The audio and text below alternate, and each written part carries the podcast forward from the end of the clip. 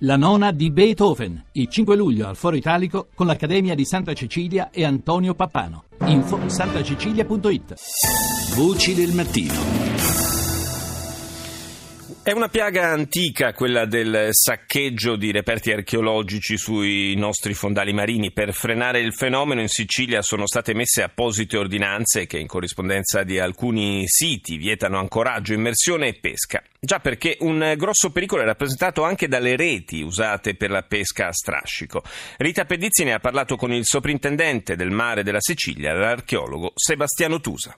La depredazione dei relitti è qualcosa che c'è sempre stato. Certo, un tempo era in parte per bisogno e in parte anche per recuperare irrecuperabile. Oggi purtroppo invece molto spesso alimenta il mercato clandestino anche a livello internazionale. Chi sono i ladri di reperti? Possiamo distinguere in due categorie. C'è una categoria che diciamo è l'amatore indisciplinato che non ottempera le leggi, per cui ha la passione dell'archeologia subacquea, la passione dell'archeologia in generale e quindi ama abbellire la propria casa di reperti che trova in mare o a terra, e questa diciamo è una categoria purtroppo abbastanza diffusa che lentamente però va diminuendo perché cresce una certa sensibilità soprattutto da noi in Sicilia grazie alla nostra opera di sensibilizzazione soprattutto nelle scuole. Poi c'è la categoria invece diciamo più pericolosa, possiamo dire più organizzata, che è quella del commercio vero e proprio, cioè del furto di interi relitti da parte di associazioni anche malavitose o comunque collegate ad associazioni malavitose che depredano questi relitti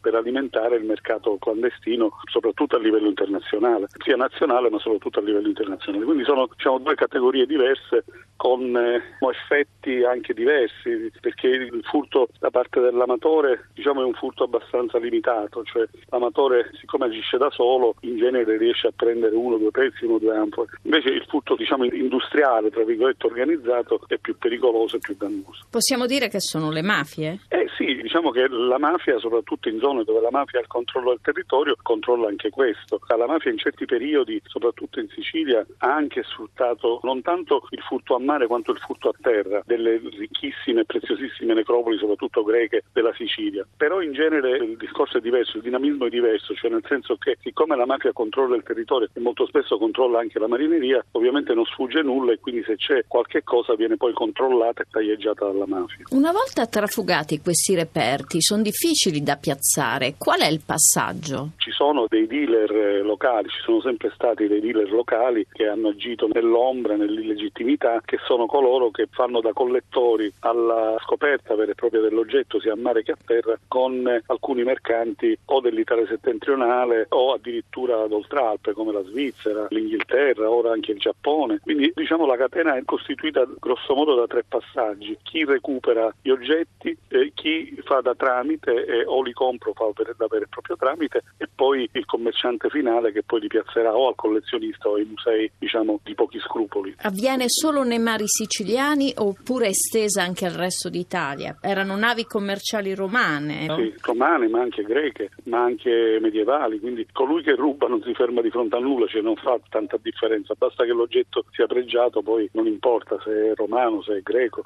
se è medievale. Ma in Sicilia il fenomeno ormai è molto ridimensionato perché dal duemilaquattro esiste la Soprintendenza del mare e quindi diciamo che il controllo è un controllo maggiore, per cui ormai di grandi depredazioni in Sicilia da qualche anno praticamente non esistono. In Italia il discorso è un po' diverso perché, come dimostra anche recentemente quello che è successo nel nord, anche in Sardegna, diciamo che le soprintendenze di terra che hanno molto da fare a terra controllano anche il mare, ma il controllo diciamo che non è così pressante e così assiduo come lo facciamo noi in Sicilia. Che poi non è facile trafugare materiali a cento metri sott'acqua. Quello è diciamo un altro capitolo, perché a quelle profondità è veramente difficile e allora lì, almeno da noi in Sicilia, potrei dire che praticamente quasi del tutto assente, a meno che non avvenga con le reti a strascico. Allora con le reti a strascico si arriva anche a profondità di trecento quattrocento metri, quindi quello che viene su, se il marinaio, il capobarca, l'armatore non è un armatore coscienzioso che ce lo consegna, ovviamente va a finire nel mercato clandestino, rischiando di creare un ulteriore danno, perché poi con le reti a strascico eh sì, sì, le reti a strascico sono oggi